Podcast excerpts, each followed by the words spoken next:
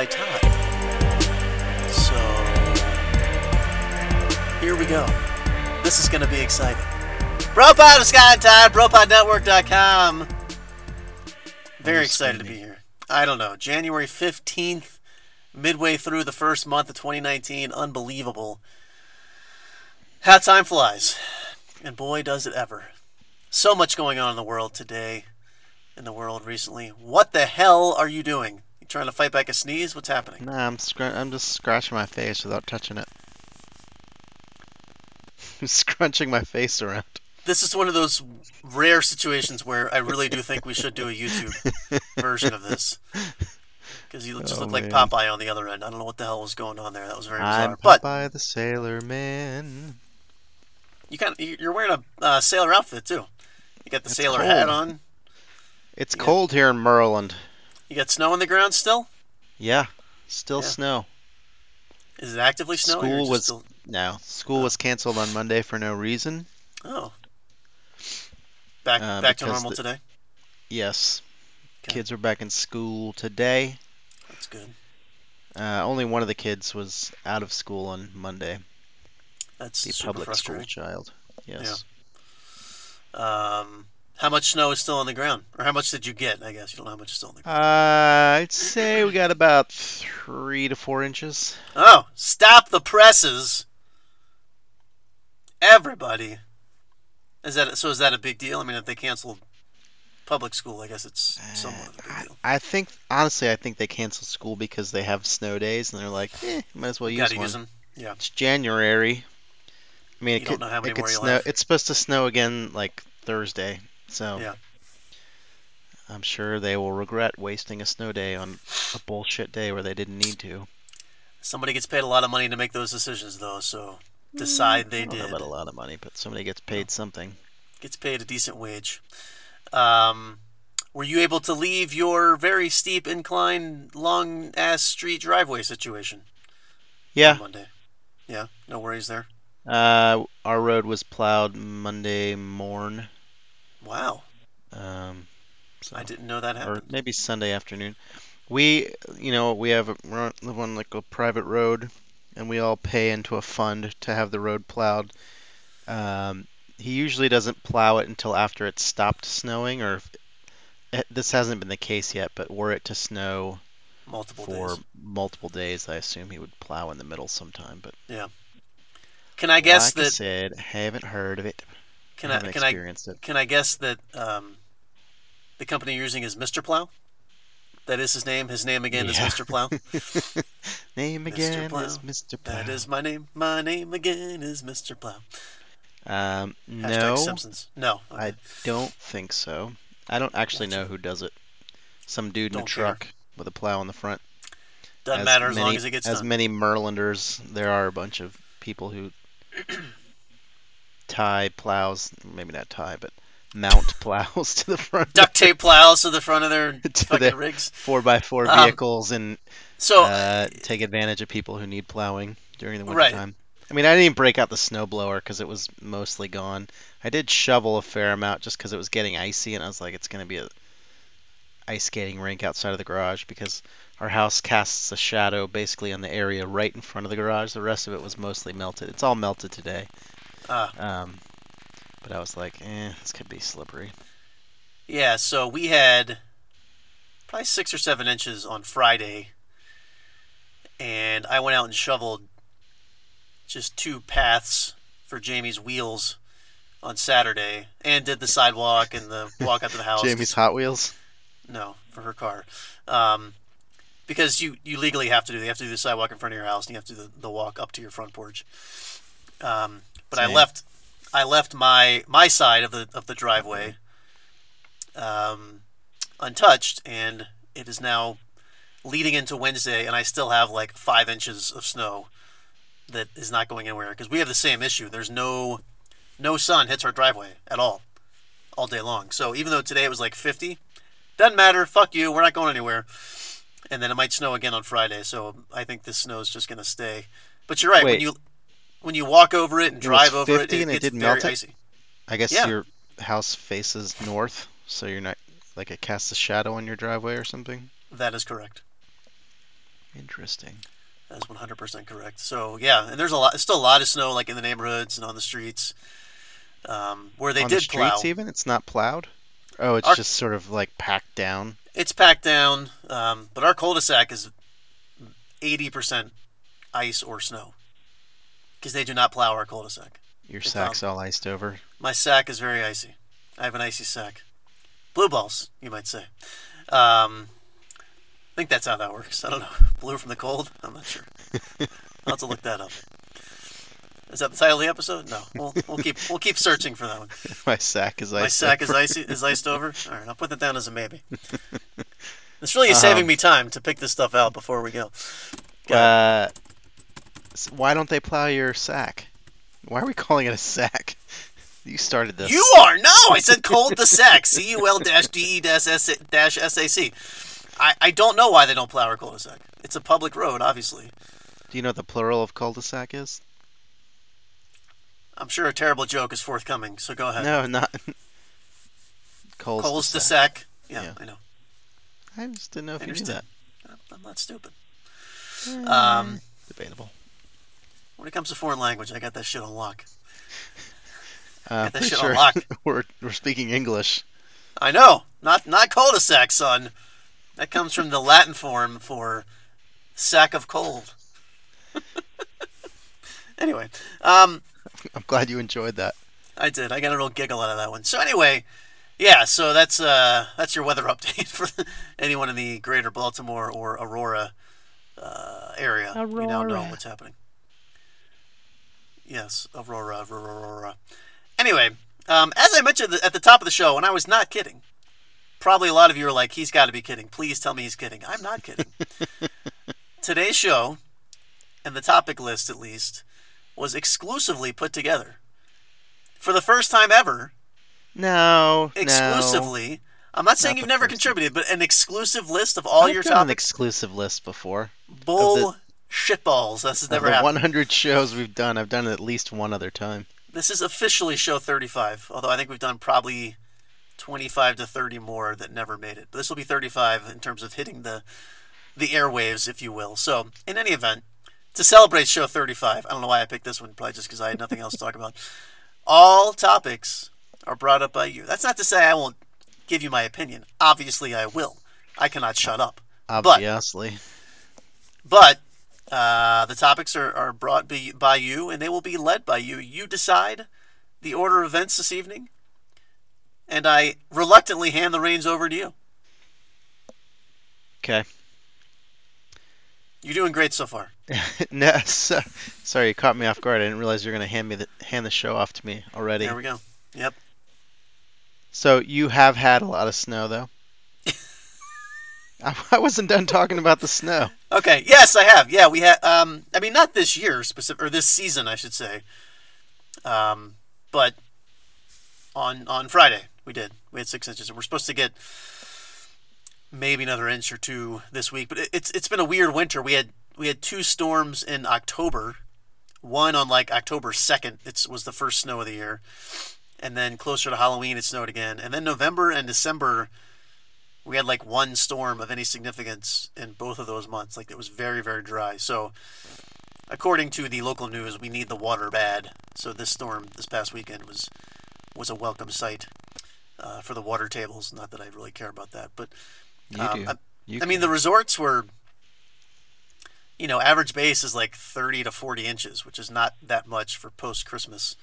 So, um, so yeah, they definitely need it too. Like I haven't even been up yet to ski. If we had, if we were having a good season, I would have gone by now. Had a sick day and gone skiing, but I have yet to do that. So, but I will soon right. after the next All storm, maybe. We'll see what this one brings. So, uh, this isn't on the topic list, but have you Oh. seen the uh, meme going around? It's like uh, 10 years ago, or basically Yes, first Facebook On Facebook, thing. yes, I have. Yep. current Facebook thing. Have you? I I have not checked, but have you participated in I have not participated in that. meme? I have not. I don't know how to go far that far back in Facebook. If I'm being honest with you. If you click on your profile, it's like photos, and you can click on the prof- profile photos Oh, okay. I and just scroll back through them. I can't imagine you have more than seven profile photos. I was about to say, in the last decade, I'd be surprised if I had more than two. I've had the the picture of me in a green hooded sweatshirt, which I still own, like throwing up dub signs. That's been, I think, I think that's my profile. I don't even know what my profile picture is, but that was it for like five or six years. If it's not still it, um, yeah, I just don't have many profile pictures. But I, I, I would gladly participate. But I, I mean, to be honest, the only things I post on Facebook nowadays are notifications of podcasts going out. Obviously, every Monday night you'll see that, and then um, Or Tuesday morning, depending on where you, where you live. or that's right. Yeah, I it's mean, normally after you wake up Yes, you'll wake up to most most of you will wake up Tuesday morning because even if fresh even content in your feed even here in mountain, morning. even here in the mountain time zone, it's uh, normally after ten thirty, sometimes after eleven that I finally get it posted. So it's pretty late for you East Coasters, but. Um, but yeah, that's really the, that's I mean that's 85 90 percent of what I post nowadays on Facebook. So Yeah. I'm just not. I mean, I, I check it frequently, but I don't. I don't contribute all that much. You're not a part of the conversation. You're not living in the in the zeitgeist of the Facebook worlds. I mean, again, I'm part of the conversation. I'm just a. I'm a viewer from the outside. You know, I'm not contributing. You're a lurker, if you will. I'm I'm lurking in the back in the weeds. Yes, Just poking people on Facebook. Are you? I mean, stop criticizing my ass. I don't see you post a lot of shit either. I post pictures of the kids. Actually, I post them to Instagram and then just cross post to They cross Facebook. post. Yeah, I do see that. So, I do see the so I usually have people like them on both Instagram and Facebook, and I'm like, you don't have to like them on both of them. But Right, it's usually the same one. people who like them twice. Of course, pick a medium and stick with it. If you're gonna like it, I agree. So Well, I ask about the uh, the ten years Yes. past um, because of another reunion slash throwback. uh oh. The seminal post-punk band Jawbox is having a reunion tour. What a transition. Uh, yes. It has been 20 years since they last played, so I've read. I believe I saw them in 96 or maybe 97, so Okay. it's been over 20 years since I last saw them. They are playing a show in DC. Of course. Um, in unfortunately not in Baltimore, which is weird because the lead singer slash guitarist slash I believe primary songwriter. Well, I think they collaborate a fair amount on songwriting. Uh, He's from J. here. Robbins lives in there. Baltimore Yeah, yeah. uh, and has the Magpie Recording Studio where he records many punk bands and indie rock Many other seminal punk hits, and, other bands. punk records. I'm just I I it's a bummer they couldn't be bothered to play in Baltimore, but I appreciate them getting back together nonetheless. Uh, pre-sale for the DC show is tomorrow, but you need some kind of code. So I've been scouring the internet trying to find the pre-sale oh, code. no. The show is not until June, Wow. uh, which seems a bit early to be selling Really expected a lot of hype for this. My God. Um, I it's at a venue called the 930 Club, which I have not been to in DC, and I I've imagine heard of that. Yeah, I've heard of it too. I imagine it probably holds a couple thousand people. I I can't I obviously on social media there's a lot of enthusiastic enthusiasm, you know, just people that are excited about it, but I can't tell if it's like a couple thousand like I don't know how quickly it's going to sell out assuming it does sell out. I I think I can probably wait until the regular sale time, but I'd rather get in on the pre-sale because I I'm planning on attending this show. So you're expecting like a, a T Swift kind of rush for the first wave I don't know. tickets. That's that's what I I know there's definitely probably I don't know 500 hardcore fans maybe that really want to see them right. in the DC area, but you know then you got the since they're pla- they're playing like DC, Philly, and New York, and I think somewhere New Jersey or something. Okay. So there's I mean it's going to draw from a larger area, and right now they're not going anywhere south of DC on this first leg. They've said they're open to touring beyond it, but this these are the only dates they've announced. It's like I don't know, 10 to 12 dates. They're playing like uh, five or six shows on the East Coast, and I think Chicago and the West Coast, basically. if I remember correctly. Interesting. So, I mean, there, it's limited options for places to see them, but So, uh, you answered my first question, which was how many shows are they playing. My second question is, and this is obviously an extreme example because of the time frame, the 20 years, but I've certainly been to reunion shows. Uh, sometimes the breakup was six months to a year. Sometimes it was five years plus, whatever. What are your thoughts on band, as, as a general rule, bands getting back together to do the reunion tour? Because I feel like sometimes it's a cash grab Sometimes it's for the benefit of the fans because they just miss what they used to do because you know a lot of them no longer are in bands. Sometimes they still are, and they just think this will be a fun thing to do, get back together with the old boys. What what where do you think the Jawbox reunion falls into those many categories? Which one of those?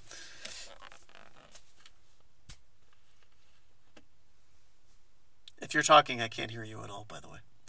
Oh boy. sorry, I had Unplug. God I damn was it. I was muted. Okay, Can you hear ahead. me now? I can. So I read an interview with them. I don't recall where it was, and I don't have it in front of me, so I'm going to be paraphrasing at best. Um, where they said they had talked. They played a show on Jimmy Fallon in like two, like ten years ago, maybe 2006. Okay. I don't remember exactly. It was when they reissued the um, their Their big penultimate album. album Right. uh, my own special sweetheart, and they played just a reunion show on that that uh, why can't I think of what it's called? Late night Oh, show. Talk show. They yeah. played like a couple songs um, for that. Did not tour beyond that. Um, I know uh, they've been in different bands like um, Zach Barocas, the drummer, uh, is in an instrumental band called Bells on and off. Who our good friend Tom Brookso played bass with them in that band Wow. when he lived in Brooklyn. Shout out to Tom. Um, and then J. Robbins has been in, I don't know, five or six other bands and also plays occasionally with a cellist whose name I believe is Gordon Withers. And he actually, like, I've seen him play solo or with a backing band ish in the Baltimore area, and he occasionally will play some Jawbox songs. So, um, anyway, they've been in various bands. I believe Kim Coletta, the bassist, said she hasn't played in any bands, but she's been doing other things, and their other guitarist um, runs a media company in DC. Okay. Uh, so all of them have been doing different things. Some more involved in music. Obviously, J. Robbins, like I said, records music and produces it. So right. he and Zach, the drummer, are probably the most heavily involved in music. But they've been doing that um, sort of in, in different ways, and they decided they wanted to get better, back together. They said something like, "If it wasn't now, this seems like the perfect time." And I I can't exactly remember the reasons why, but I think they just it had been long enough. I Right. believe that the bassist Kim Coletta and the second guitarist were married, and um, I've heard that that not that they were had like an unpleasant separation, but that But they maybe they one. didn't want to they didn't want to play together for a while. So I believe that may have been part of the delay for their regrouping. Hmm. I don't know if that's entirely true, and that's certainly just I'm not trying to spread rumors. That's just something I was told right. um, or read on the internet or something. Um, but I, I certainly don't think it's a cash grab. They also said they were not opposed to writing new material and they were hoping to tour beyond it. But they, like I said, they all have other jobs, so right now they're kind of touring on the weekends. So I Right. think they're starting to see how what kind of response they get. Um, as far as like other reunion shows, like the Dismemberment Plan got back together like two years ago and recorded a new album and toured with that. I think that was before I moved out of Portland, and I saw them. They they've always been a really excellent live show, and they were similarly excellent. I've seen them probably five or six times, probably more than any other band that I've seen.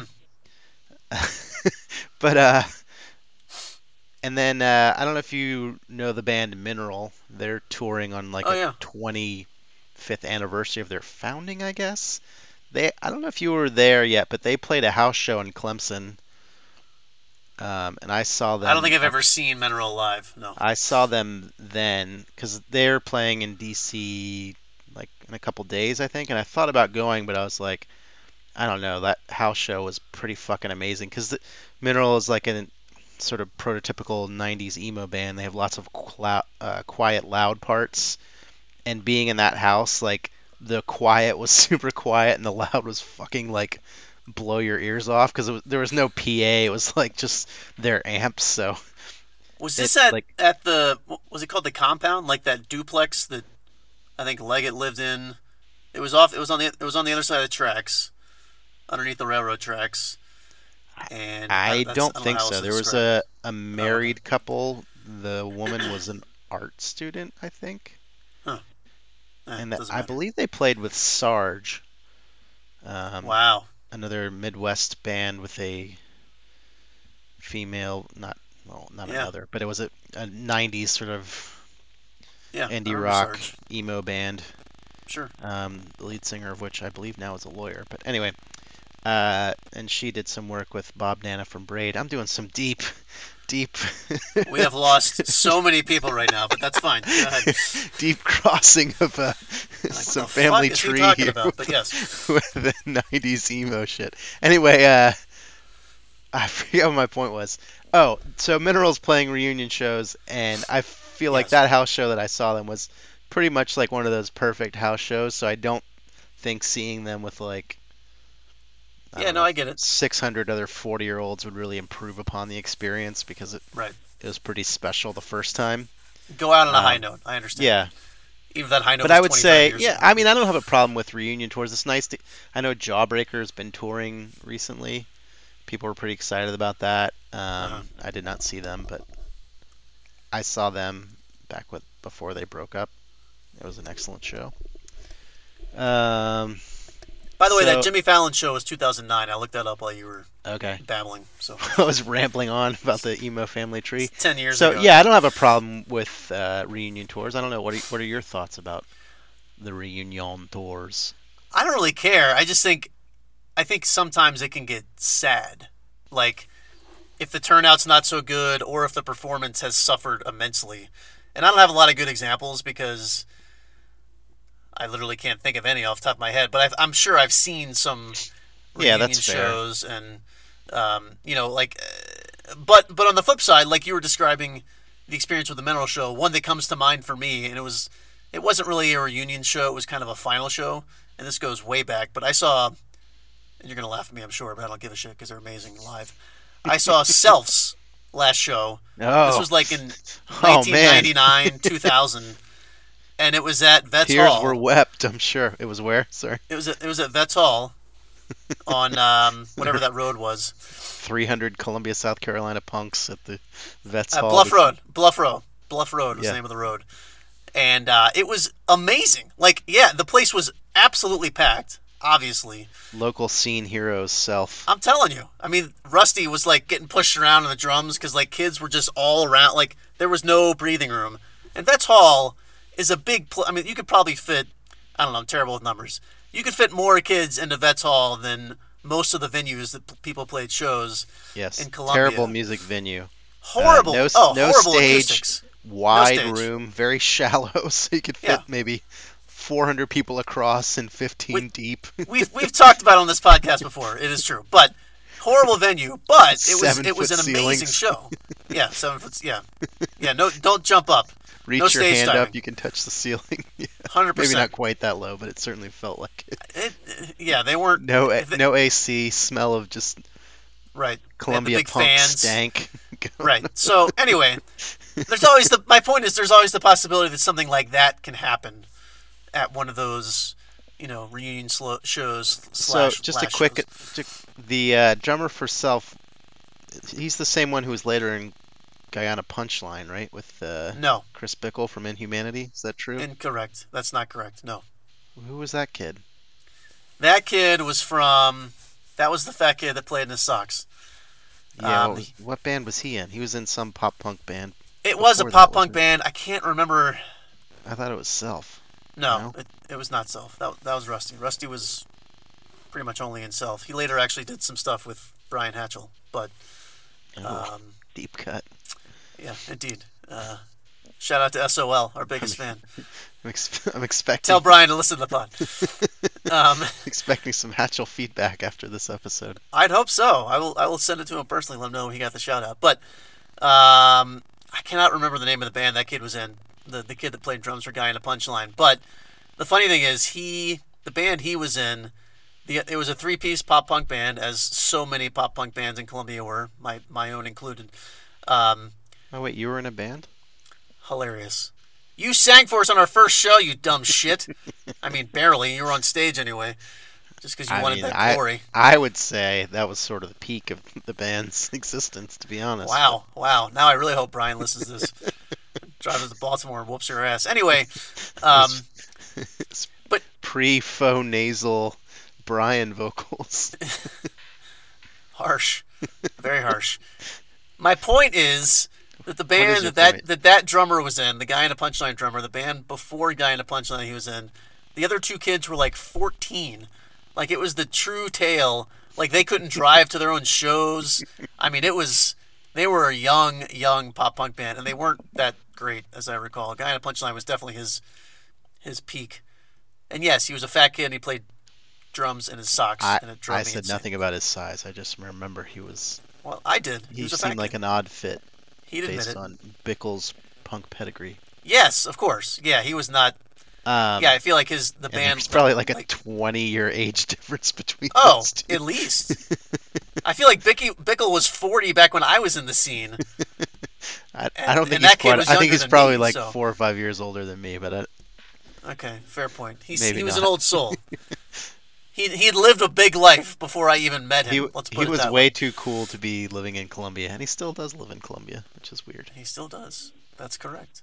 Well, but what would the coolest kid in the town that he doesn't belong do? He'd own a record store, and that's what he did. Yeah. So there you go. So he he fit the mold.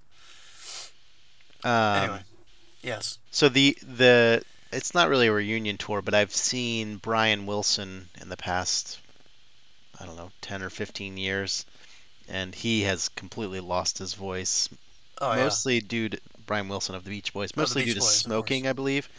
Um, so I would say like he's a legendary musician, so I enjoyed the shows, but he can't sing the parts that he sang originally. He's the high falsetto on all of their hits or most of them. His brother Right. Carl sings some of them, but um, so he basically sings the the lower parts now. But see, I would think in a situation like that, you know, a legendary band, they're going to sell out larger venues. You could have 13 people behind the stage that are oh, supporting. Oh yeah, I mean they're not even behind the that- stage. He he was playing Yeah, with a the band called the stage. Wondermints. There you go. he was basically I mean they are you know based all studio musicians more or less Sure, and sure. could play all the part it sounded for the most Still part sounded clean. flawless minus Brian singing which was a little rough but Right. but again But- like it's but he's the sort of draw, so- honoring the body of work it's sort of a Right. lifetime achievement thing so not so much the band can't hang although I mean for the Beach Boys more complex work the band never could yeah. hang it was more he he was using studio musicians during the recording so Sure, of it's course. a slightly different animal. Anyway, um, yeah. So I think I think that's all the. I mean, again, I saw other bands that had gotten back together, but I think the getting back to the original point and the topic of the Jawbox reunion, to have a 20 year gap with that one intermission of the the Jimmy Fallon appearance in 2009, that's pretty substantial, and it's just scary. You never know what you're going to get. I mean, I'm, I'm and I'm also thinking about it from the perspective of the band obviously they're going to get together and, and practice quite a bit before they go back out on this tour but you know your body's a little older as a drummer myself i imagine long practice sessions would ache on the back a little more than they used to.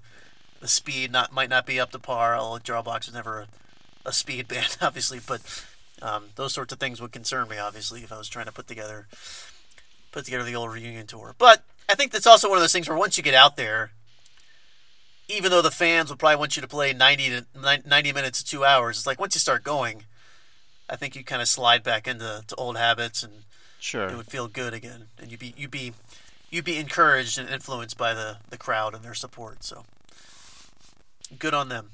Um, I just thought of another sort of reunion show I saw. Uh, all played a one-off performance in Portland, Oregon, in 2009 for some reason. I don't know why. That's Uh, with with their best singer in my mind, Scott Reynolds, who sang on, um, I believe. Hold on, wait for it, wait for it. I'm waiting. He Can't wait. sang on uh, I'm trying to think of one. Allroy's Revenge. All Roy says. Oh, and Allroy Saves. Yeah. No, Allroy Sez is Dave Smalley, whose voice I do not care for, but that's funny because I actually prefer Dave Smalley's voice. But Dave Smalley's voice is not good. Da-da-da-da-da. It's like so Southern California pop punk. I don't even know if they're from Southern California. I don't care. Uh, it seems like they were. He is. Yeah. There you Anyway, go. that show was amazing. Yeah. like I said, he was my favorite all singer, so Interesting. pretty awesome. Pretty, pretty. But yeah, they just played a one-off show at this weird club called Dante's, which our friend uh, Jeff Salaney played with his band Panthers there. Oh, Very weird space. They shout out have like Jeff. cocktail tables that sometimes they move out of the way, sometimes they don't.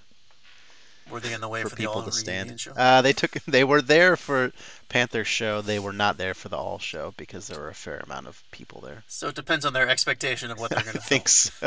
Yeah, that makes sense. Um, but yeah, so reunion show is a little weird, but I'm excited to see Jawbox, assuming I can get tickets, and hopefully I can. Again, I don't. If, if in fact the 930 Club is as big as you say it is, I don't think you'll have that big of an issue. Although, according to Wikipedia, that's where the band is from. So you're right. In terms of having a following, that could be a very heavy, uh, you know, spot for for followers and people to to want to show up and support. So, I just googled the 930 Club, and apparently it holds 1,200 people, which seems like a lot. I can't really. I, don't- I like you say, I I'm not a great judge of no, I'm the worst. capacity. Yeah. It's more than Rockefeller's. I was just about to say. I remember seeing a sign in Rockefeller that said the capacity was either it's either four or five hundred, and I was like, "There's five hundred people in here." No fucking way. I mean, but you got to think about it. Like not just in the not just in the main pit area, but there were like those like raised areas on either side as you're walking in, where like they Yeah. only set up the merch and everything. You could I can't fit imagine they could fit 500 people in there. I would have said 50. 200. Maybe it, was, it may have been 400, but I remember at the Green Day show, I was like, it feels like there's 8,000 people here. we are definitely breaking the fire code. Probably because Billie Joe was spitting on you from the stage, Possibly so. and, that was. and everyone was sweating their asses off. Oh my God! I've never sweat more in my life in any athletic endeavor or anything else than I did that night. That Scott's ultra show. marathon paled in comparison to the Green Day show. Can't hold a candle to how much sweat I lost 1993 or in that that damn Green Day show. Oh my God, Dookie tour indeed. I probably shit my pants and didn't realize it. Oh, Just man. dried up instantly and went into the air, poof, because I was so sweaty. Um, but yeah, so again, point being, I'm a terrible judge of space and how many people could fit into said spaces. That was the point of me talking about how much I was sweating during the Green Day shows. I can't judge spaces. So, speaking of like popular albums like Green Day, Dookie, and popular trends, there's a show on. Netflix these days Have you been uh, practicing your boun your bumps between segments? Because good lord, my segues. yeah. Um, remember when the Yes. Segway uh, vehicle was touted as being a revolution to urban design and going to change transportation before it not. was revealed? so before the Segway came out in '98 or whenever they released it, This is the like- human the the human mover. yeah, the scooter thing. Yeah, yep.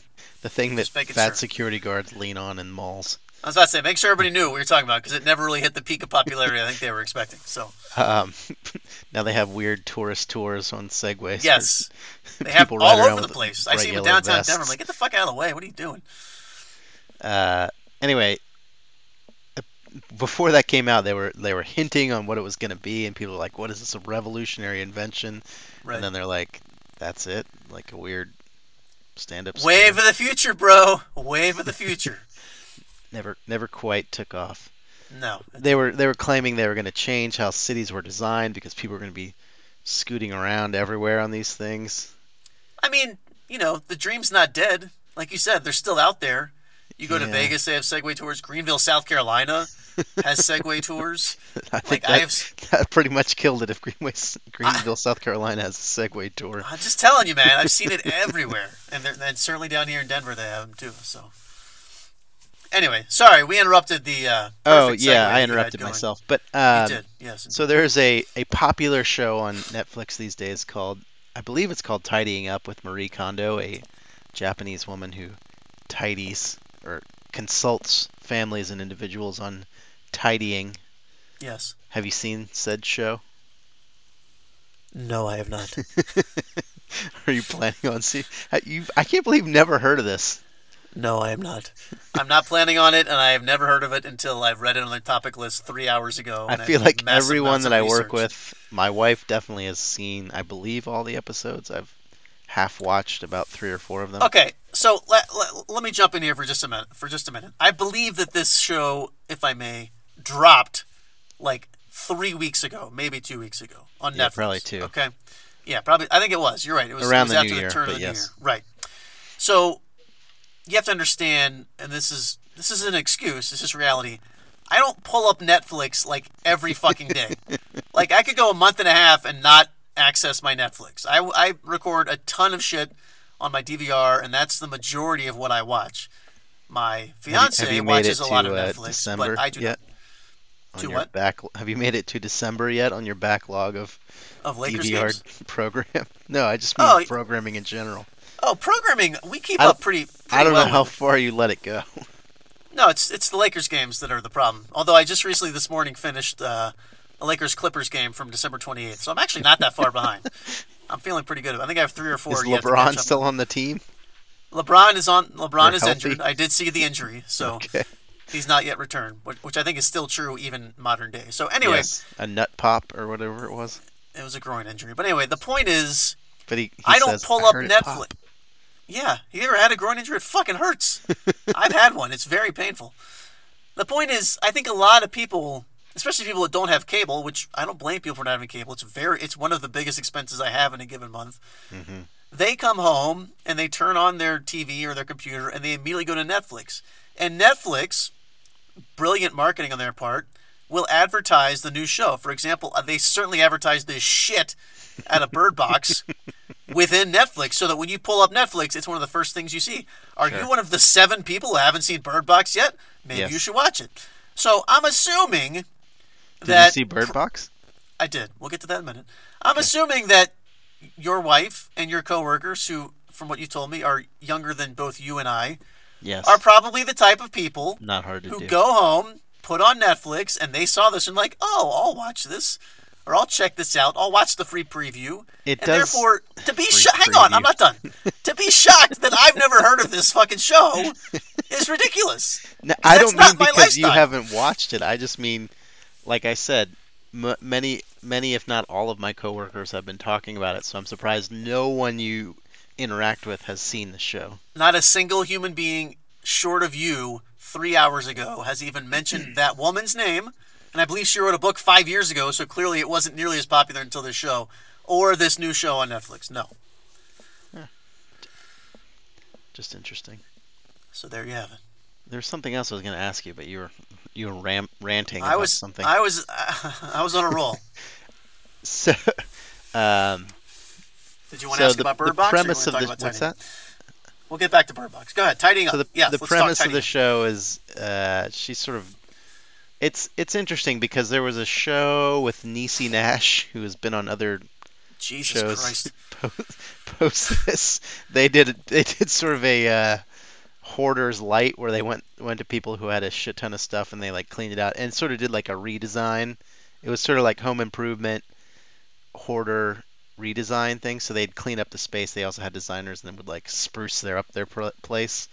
This show does not include any of that. She basically s she makes you take out all your clothes, put them on your bed, see how many you have, and then she Get rid of some. greets the house, does some other like pseudo spiritual bullshit, uh, makes you touch each piece of clothing, see if it brings you joy. Her whole thing is about does this bring you joy? If it doesn't bring you joy, you thank it for its usefulness and uh, cast it aside to goodwill. So she's a quack, is what you're telling me. Uh, I mean, I It would sounds like say kind of yes, but then she has uh, ways of organizing and folding that make things more useful to you. Anyway, Okay. um, I so she she sort of um, one of her big things is folding things and sort of stacking them vertically in drawers. So if you have a T-shirt, it's sort of she sort of folds it into the shape of like a book and s- stacks it what would be on its spine, if you will. And so you see all the different shirts you have in your drawer or pants. She folds them all the same way.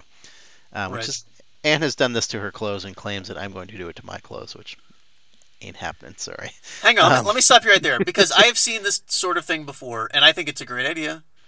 My my lovely fiance has done that with some of her items in some of her drawers in her dresser. Here's the problem, though. Two problems actually. As you start pulling items out, let's say you pull out the wrong one, and you're trying trying to get ready in the morning. You're not going to refold it like a fucking novel, and place it perfectly back in there. Second of all, once you do a load of laundry, it's like, well, Au I could refold all this and take four and a half hours, or I could just throw all this shit in a drawer, which is what I know I'm going to do.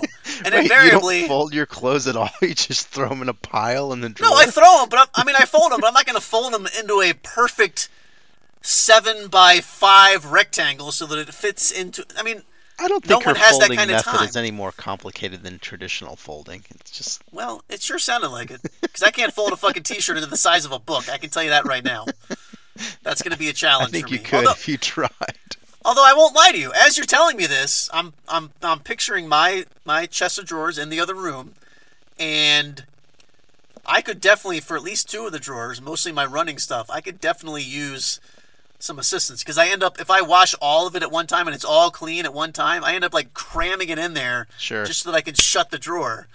I have that same situation where it's it's stacked and it's it's sort of uh, you have sort of a meniscus mounding over the top of the drawer and you gotta push it. Oh yeah, you push it in. I feel like I'm gonna break the drawer. Yeah, I'm always worried I'm gonna break my furniture. You're like, is the bottom of this gonna pop out as I shove Yes. four more T-shirts in here?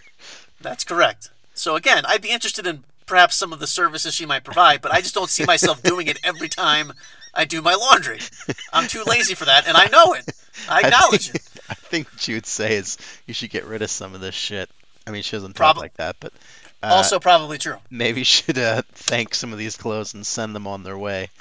Uh, by the way, I have some more I will never to do send that. you, um, and and uh, maybe refolding them could help you organize. Wait, did you- what did you say? You have some shirts to send me? Yeah, I bought you some more short shirts before you said don't buy me any shirts. I just haven't mailed them to you yet because Oh, you asked me okay. not to buy them. But That's fine. I'm also going to return something, and we can talk about that off air. um, all Thanks right. for the gifts. You're welcome. So, I mean, yeah, I, I, a lot of this sort of like, how does, does this? Do you feel joy? I was like, I was talking to my wife about. it. I was like, I don't. None of my clothes bring me joy. Like this is No. fucking ridiculous.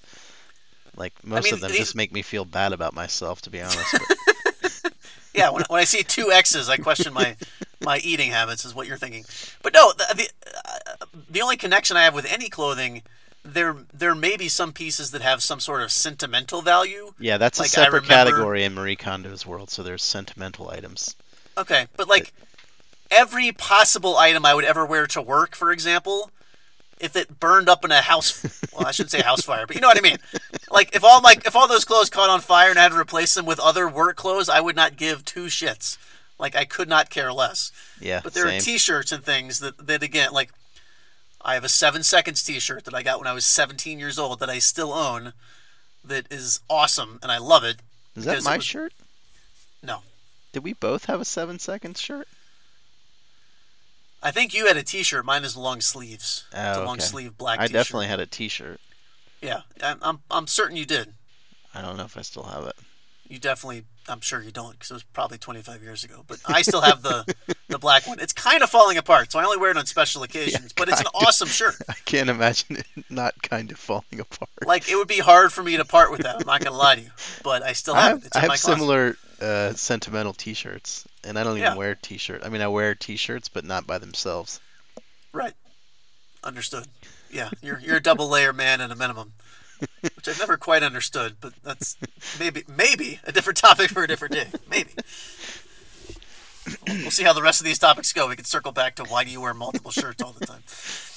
I mean, I just feel more comfortable in multiple shirts. That's the main reason why. Yeah, but okay. So November through March, sure, but I, I middle of July, you're gonna be wearing a t-shirt and a button-down, short sleeve Yeah, like golf shirt. I don't understand. day. My uh, I mean, today, former for employee, example, hang, hang on, employer would make fun For of example- me for that too. he should have today. Again, I told you the weather, and obviously it's middle of January in Denver, Colorado. What I took to work to wear was a golf shirt and pants, no t-shirt, because I'm in an office all day. It's 70 degrees. Like I feel fine. My Why am office I is wearing a chilly. and a golf shirt? I wear this hoodie over a jacket or over a shirt every day because my office is about 64 degrees year round. That's a little chilly. It's fucking freezing. Now, to, I mean, per, full disclosure, I do keep a hoodie, and I have like a pullover that one of my coworkers gave me. I do keep that at the office, and occasionally I will throw it on. I wore the hoodie a little bit today, but it just depends on where the sun is. By the afternoon, when the sun's coming in my window, the, the hoodie's off. I'm back to just my golf shirt, no t-shirt, and and pants. So anyway, whatever. You so I'm tidying up. That's good. I do wear pants to work every day. So let's let's jump back into Bird Box. I have not seen Bird Okay. Box. Oh, really? So you are one of the seven. Yeah, I'm one of the seven who hasn't seen it. Interesting. Okay. What do you Uh, the pre no, I just the Oh. the premise. I was sort of interested because I saw everyone posting like the stupid blindfold pictures. Then I heard what Yes. the basically the plot of the movie was, and I was like, that sounds Yes. dumb. And then I heard people saying, eh, it's not that good. So I was like, oh, just skip it. Right. I, did, I, did- I was fair. just curious what your review of Bird Box was like. Positive, mediocre. I thought I thought it was good. I mean, if, if we're doing like a Rotten Tomatoes thing, or or we'll, we'll, not do a Rotten Tomatoes. We'll not steal that idea. If I'm grading it on is an it F- certified fresh and certified fresh at 82 percent, uh, if we're doing an A through F scale, I mean, I'd give it like a, a solid B. All right. It's I, I don't have an issue with the premise. I think there were a couple things that were un, left unexplained by the time the movie ended. I thought the ending was a little stupid, but I mean, it's definitely a movie that has some tense moments, and, and it's it's entertaining. Sure. We watched it over the over, the holidays. That was my only hope was that I would I would be entertained for an hour and forty five minutes, and I was entertained for an hour and forty five minutes. So, um, I don't know. I and, and again, the numbers behind the movie were insane. If you stop and think about it, in the first week, forty three million accounts, not people, forty three million Netflix accounts played the movie. Now, if you assume let's say one and a half people, because like Jamie and I watched it here Sure. on one account, and there was two of us. So let's assume, and it's probably a conservative estimate that one and a half people per account. You know, we're talking about 65, 70 million people. If you extrapolate that to ten dollars per ticket, we're talking about a seven hundred million dollar opening week for a movie. Movies do not do that. Like that's never happened. That would be a top fifteen movie all time just in the first week. So kudos to, to Netflix for kind of cornering that market and and they did market it a lot. They marketed Yeah. it on TV and like you said, know, they was- they pushed the shit out of that. Like that was Yeah. definitely the first thing that popped up. Also, it's not. It wouldn't have done whatever you said, 770. Of course can't remember, because it's the convenience of your yeah, home, half those people wouldn't bother to go to the movie theater, just like they. 110 percent. But still, that's To, just yeah, I mean- to, to get eyeballs on that piece of content, that many Right. eyeballs is pretty impressive. that's what I mean. So Fair what I was thinking is, and we can talk about this some more off the air, but we need to work with Netflix to get the Bropod into whatever their next movie The is. Bropod live stream. Are we gonna write the movie or are we gonna star in it? no, no, no, no, no, no, no, no. Just product placement. Just you know, Oh, when they're driving, you know, when Sandra Bullock's driving down the street in one scene, Sandra she's Bullock could listening, be to, the listening Bropod. Sweet. and she looks Listen, back to her. We'll her- give you as many episodes as you want, free of charge. Just put them in a few movies or TV shows randomly. She'll look I- back to I her. It'd be a nice continuation. It shows up in uh, Bird Box. Marie Kondo's listening to it on the way to her next Yeah, case. she can Uh, hear us talking about her own show.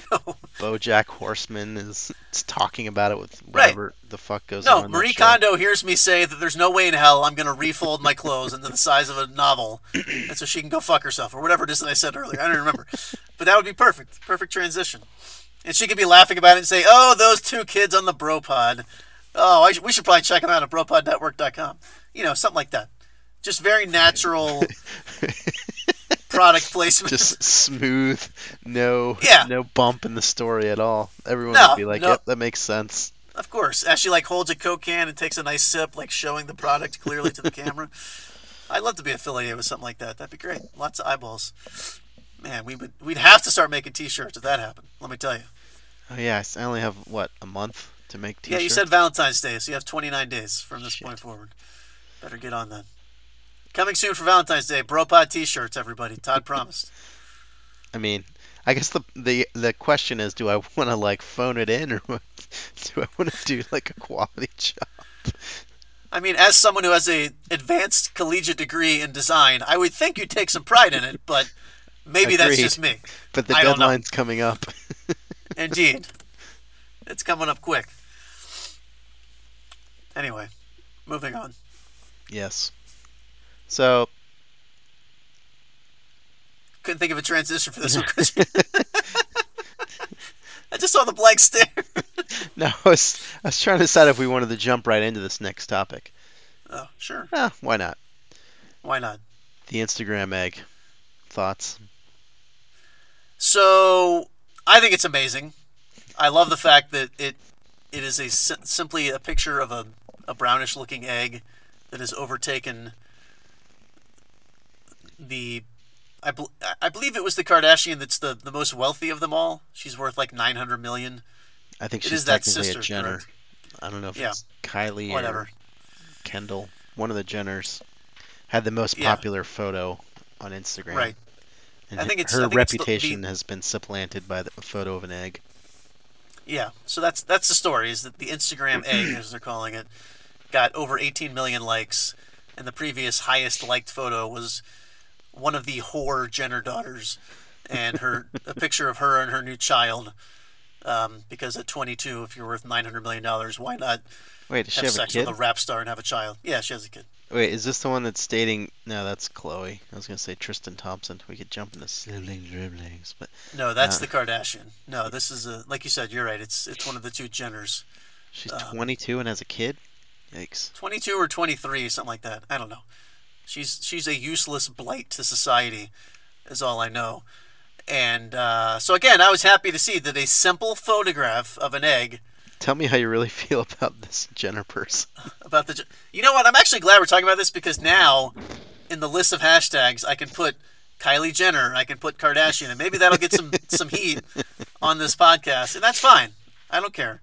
Come after me. Come at me, bro. Anyway, um, but the the point is, and, and really the, the biggest takeaway for me in this whole thing is, how is it that th- it took some marketing genius for someone to just post a picture of an egg and get 18 million likes? We need to figure out who this person is and contact them, and say how can we get some pub for the podcast and get even a fraction of the 18 million likes that you were able to get by just posting a simple picture of an egg? Because we have actual content here. Let's make it happen.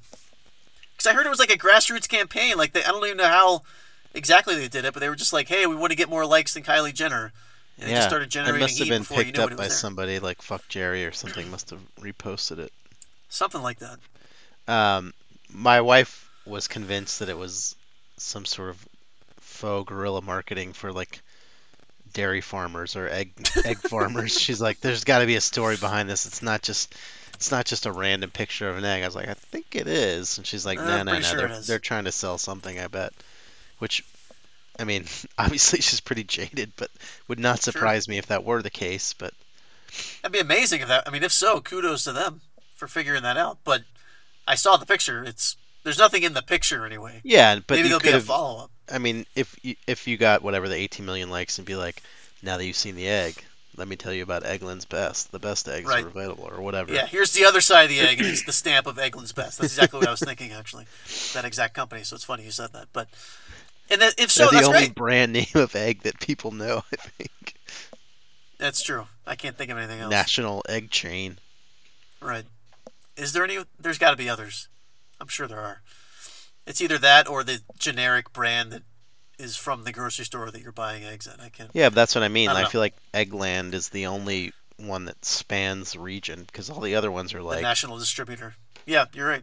Frank's Farm probably from right.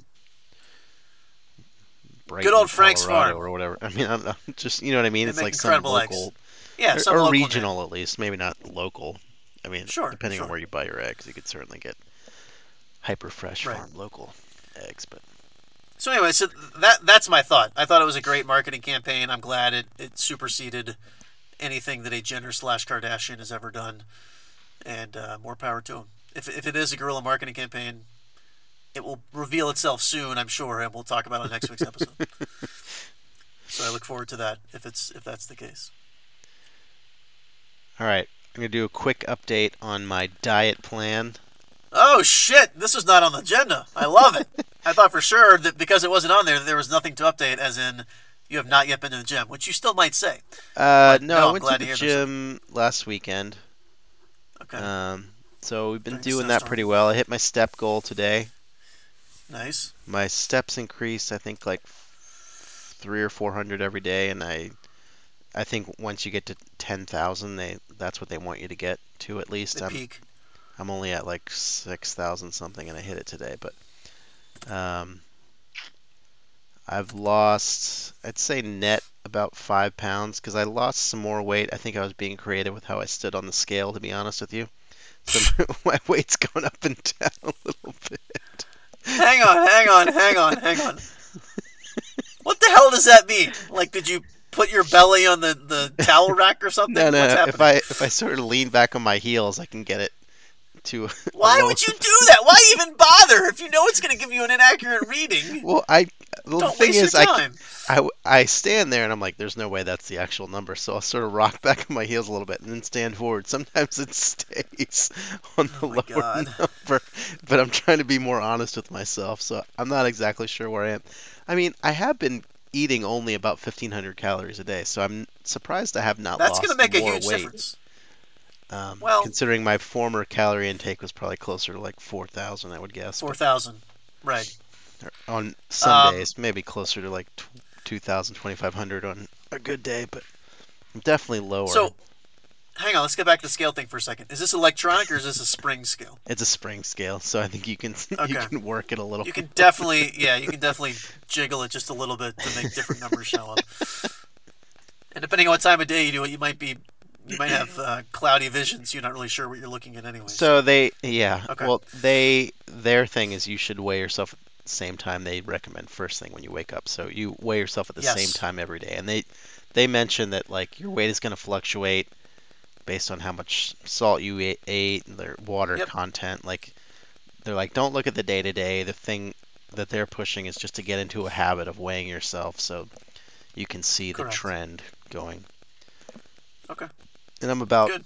I'm in the third week of the program, so I wish the trend were a little steeper, but it does seem to be going down, however, gradually.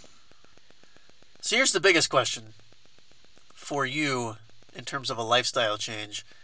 How are you dealing with, assuming you do this most days, if not all days, how are you dealing with the 1500 versus 3 to 4,000 calorie intake? It hasn't been that bad. I mean, I basically stopped eating like unhealthy snacks, Yeah. and I'm just eating less, which is definitely good for me. But um, I was a little hungry at first. I'm not really hungry, and most of the time, like my, they have they do a lot of like, I would say like little classes where they're they're basically things that you read on your phone, but they talk about like yeah.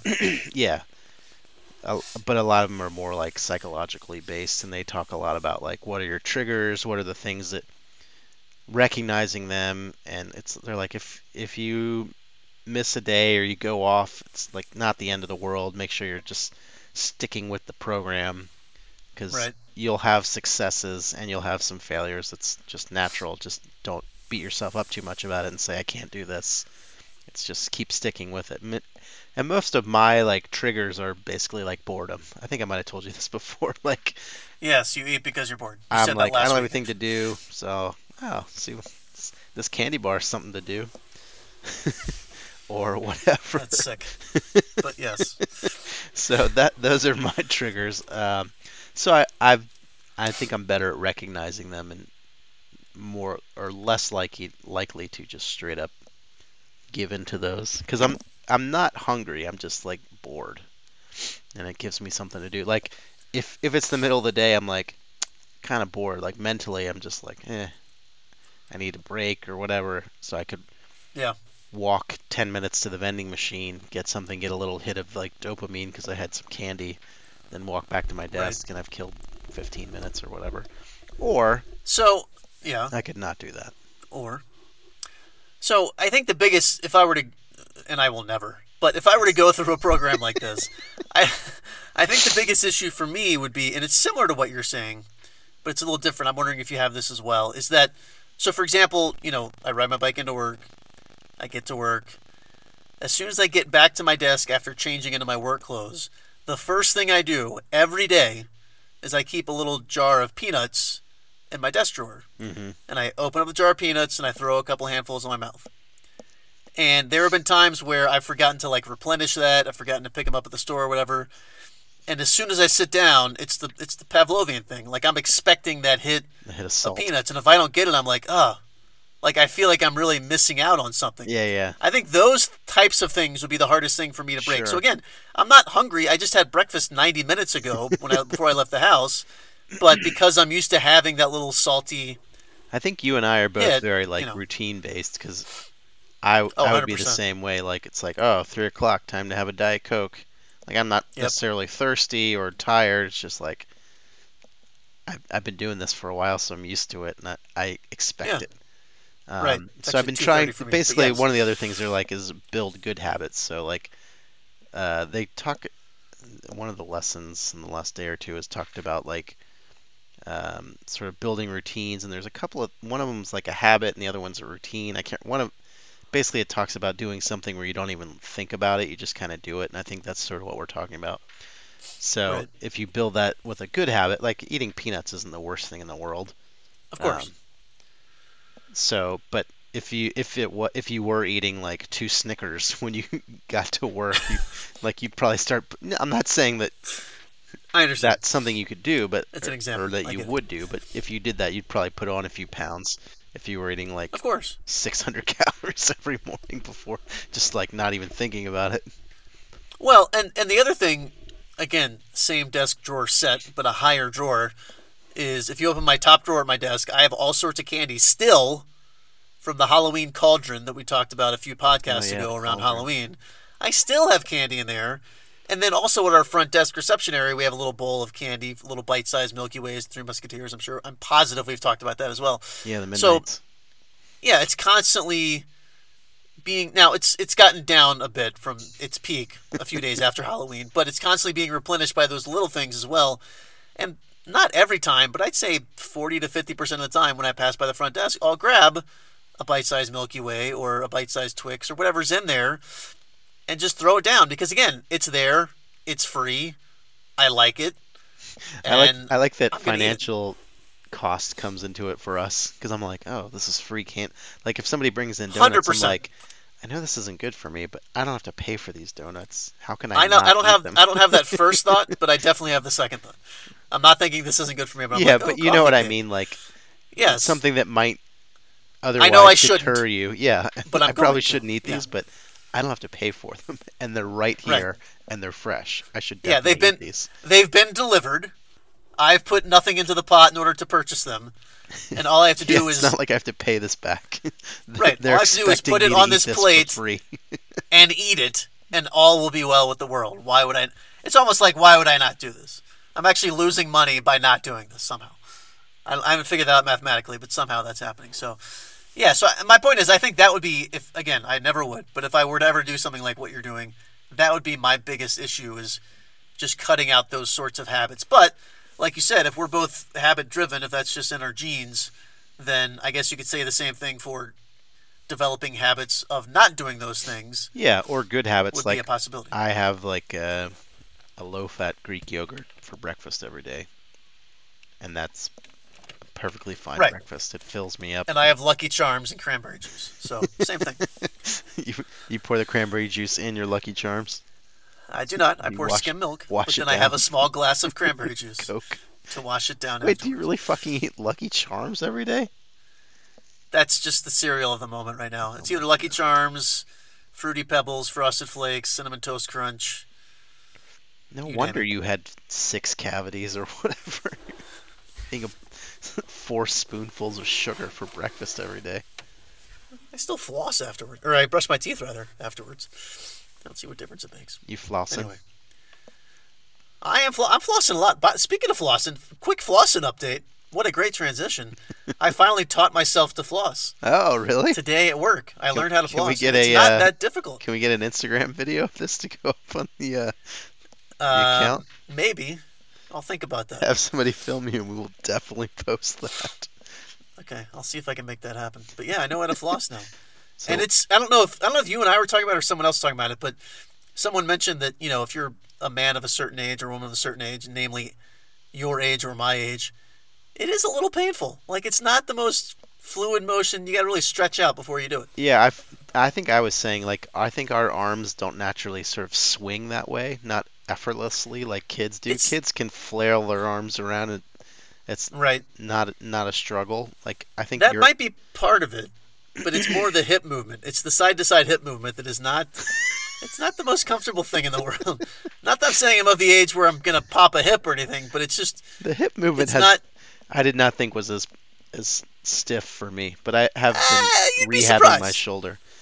There you go. So do You'd you be start with the hips first and then start swinging the arms, or vice versa?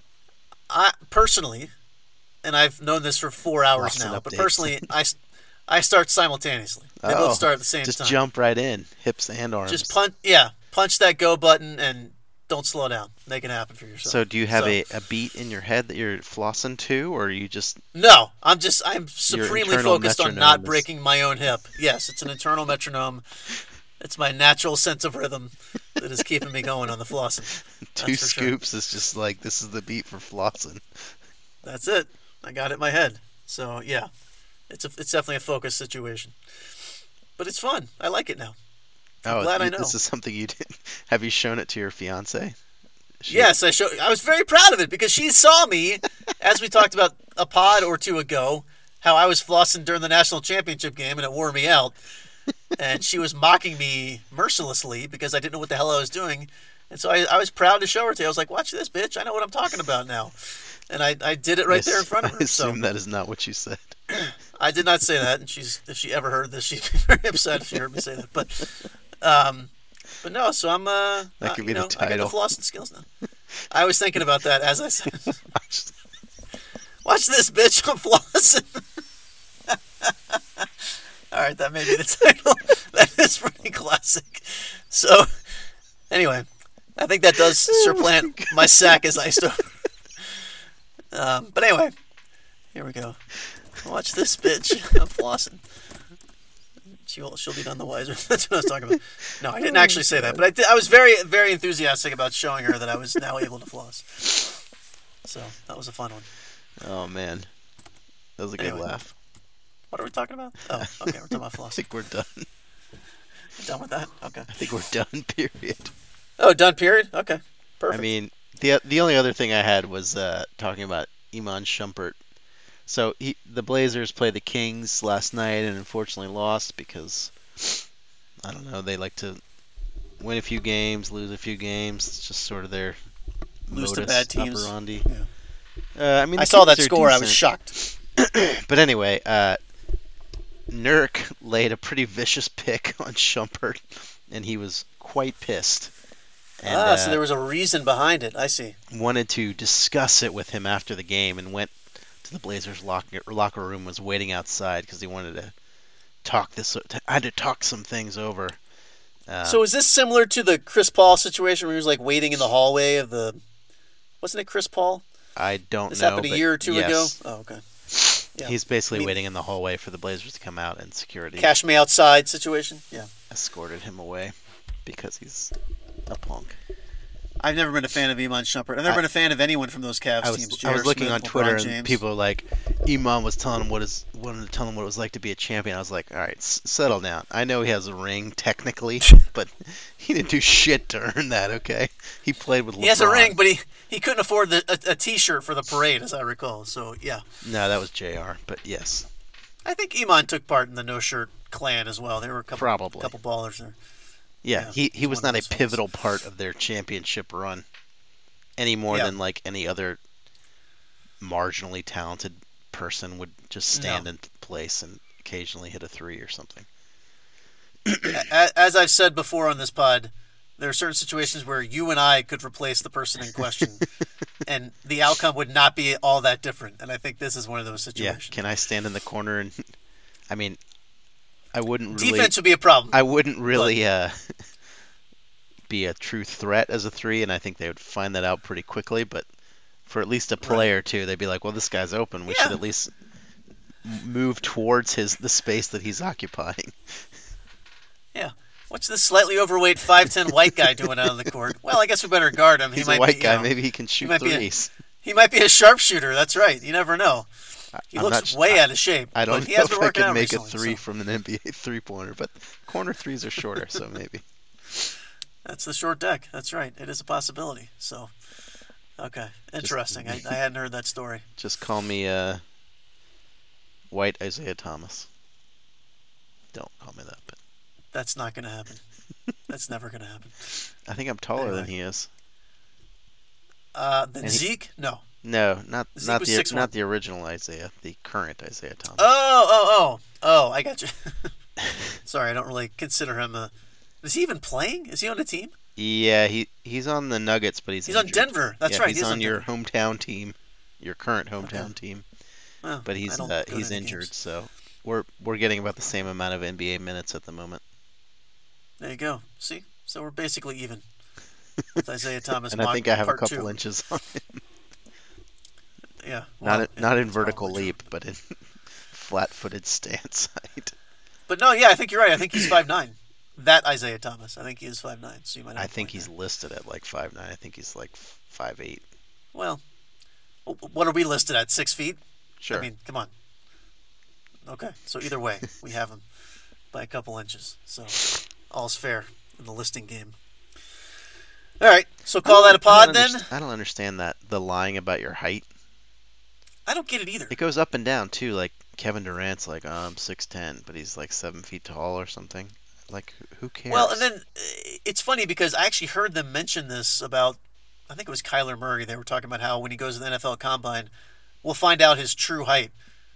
Why don't we know his true height now? I don't understand this. Why is it a big secret? Like you're either going to draft him because he's a good, like a th- three quarters of an inch shouldn't make any difference on whether or not you draft this player. It's ridiculous. I was watching something they were talking about like the NBA Combine or maybe it was the NFL, and they were talking about the the vertical leap thing and how you can, Yep. basically juice your stats. And it, I didn't realize this, but so the way the vertical leap, they have this sort of slat thing that you touch, and you put your arm up and you touch how you reach as high as you can, and then you Yep. And it's from- the difference. then you stand still. I guess a two-legged jump. You jump up and hit as high as you can, and the difference is your vertical leap. But he's like, basically, don't stand all the way up on the first one, or Right. like Don't don't, put your, arm arm all the way yeah. up. and then like there's, I was like, wait, you can do that? You can just like basically fake the bottom measurement to make the top one seem taller. Yeah. That's so I've fucking seen it happen. stupid. Like, how is that a real thing? That, that, I know you hear a lot of people talk about how they watch religiously the NFL draft combine. I can't watch the NFL draft combine; it bores the shit out of me.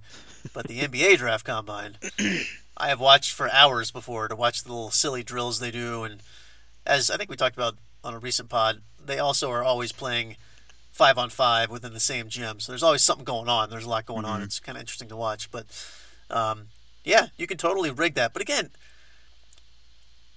I- mean, I, I- I get the you know all these stats guys that are that are GMs or assistant GMs, how important that kind of stuff is nowadays. But if you can't figure out if you want to draft a guy based on a 32 game college basketball season or whatever, or you know three years as a pro in Lithuania, then get out of your get out of your role. Like what what are you doing for the organization? Yeah, obviously the scouting plays a bigger part. But if you, of course. I mean, if you could put down that you have a 42 inch vertical leap versus a 39 or whatever, like if you could juice it that much, It's marketing, is all it is. It's for marketing purposes, but it's just stupid. it's I weird. think it's dumb. yeah. we know that Zion Williamson can jump out of the gym. Like, if it's a 46 inch or a 42 inch, who cares? Like, he's gonna. But that is the kind of thing where if he came up with like a 36, people are like, "Oh, is there something wrong? Is he hurt? Like, maybe he's not Right. a great athlete. Like, is this? I mean, he's still going to be a top three pick, but you know what I mean. Like Right. it could Yeah. No, I get it. it could change his draft order if people are like, oh, I don't know, he just he's not Yeah, if you're a fringe first rounder, I see what you're saying. You could go 26th overall, or you could be like, you know, 40th, Yeah, which is a big difference. Yeah, A yeah, huge yeah. difference actually. especially pay paycheck wise. Oh yeah, late first round versus wise, too. second round. yeah. Versus two way contract. Right. You don't want those 10 days or the two ways now nowadays. I guess. Yeah. No fun. No fun at all. Anyway. Okay. Let's call All it right watch there. this bitch. I'm flossing. That's right. I'm flossing. We ended on a little sibling dribblings. I apologize to everyone. Sibling Um, So this has been the Todd Show. Went pretty well. Yeah. I give it a, I, I, Give I give it certified B. fresh. it's a certified fresh score, I suppose. Um, Wait, that's So just over fifty percent, isn't it? yeah, or I is think it so. over sixty? I'm not saying how I'm not saying how well Oh, certified fresh the, it was. You're not giving the numeric grade. No, no, no, no. I'm not going that far. Um, but a big thanks to our sponsor tonight, Netflix. Uh, please watch Tidying Up, now available on Netflix. Also watch Bird Box if you haven't already. Todd is one of the few. Uh, check it out. You will hopefully see us, spot us in a Netflix. Oh, I have one more little Program soon. Go ahead. Oh, yeah, sure. No, that's it. I was done. Um, so we talked about the passing of Funkhouser, and Yes. uh, I was listening to Bill Simmons doing a podcast with uh, cousin Sal. Yep. Who also has a gambling podcast, and I guess they interviewed um, Bob Einstein. Bob Einstein, and they didn't do it on the interview, but they said before the show he was saying that he was not a fan of uh, Lin Manuel Miranda on Curb Your Really? Enthusiasm. He's like, yeah, he's not that great, which I thought was hilarious Wow. for some reason because like he's sort of you know a darling of all of Hollywood. Oh, so for- yeah, of course. for for him to be like, eh. And I honestly, I was like, I was expecting a lot from him on Curb, and I kind of thought he was kind of meh on that show. Right, right. Like I thought his character was kind of annoying, to be honest. He was always like giving Larry notes and just being kind of a dick. I know that was sort of the role, but he That was the he, point, yeah. He didn't bring a lot of like extra humor to it, in my opinion. But None whatsoever. I agree. I still like the songs that he writes. So good job. So, so Bob was saying that as a, as an actor or as a person or both. I think he was saying on the show like he didn't think he was very funny.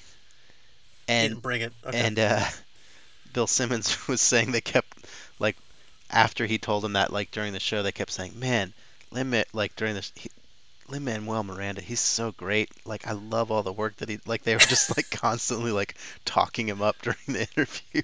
Right. Because Bob Einstein was That's like, pretty funny. that guy." Yeah, I, I keep meaning to, to check out that that podcast on the Ringer Network, but I haven't actually listened to it. It's it's mostly because during NFL season, like I listened to some of Bill Simmons' podcast during NFL season, and he's still talking about NFL lines for like 35 minutes, and it just bores me to death. So I can't imagine a whole show about that. I'm like, I don't care. Yeah, I don't care either, but I matter listen to it. I still find it kind of interesting. I now that the Eagles have been decent, I I enjoy it sometimes, but yeah, it can get a little Yeah. much. He takes and I've little. I learned what like uh, plus Uh-oh. 200 meant. I didn't know what that meant before. I was like, because I knew the lines like if they're playing a game and he's like, and one team is minus three or plus six or Right. whatever, but I didn't That's know what the plus 250 was. Yeah, yeah. But now what you got to lay. Yeah. Yeah, that's always the last step. That's when you know you're a true degenerate when But you actually start. I still he- don't That's know all a- he does. He a- loves doing those bets. I still don't So- know what a parlay is or a a teaser. I know there's Oh, something to do where you he does it's something where you like take a couple of teams and if one team is like minus 6 and the other is minus 1 you put them together for like even or something. It doesn't quite make sense to me because it's like 7 points and you pick the just the winner like a money line thing. I again, I don't know The what straight he's winner. talking about. Yeah, we don't have time to discuss that in this pod, but you can look it up on Wikipedia. Parlays are easy to understand. Teasers are pretty easy too, but yeah, just look it up. I- figure. I it don't care Or we can much. talk about it off air. yeah, you can Or we can talk about it in uh, in Tahoe maybe. Oh yeah. We could may- hey, we could actually lay a bet in Tahoe as part of a parlay. There'd be a lot of NBA action going on. in late March. Some hot games, probably playoff implications. More on that later. More Anyway, on. All right. 80 minutes in. We'll call it a pod. Uh, again, thanks to Netflix, our sponsor, and Eggland's Best Mm, the best eggs in the world. Check them out. Right? That's right. Absolutely. All right. Until next time, everybody. Peace. See!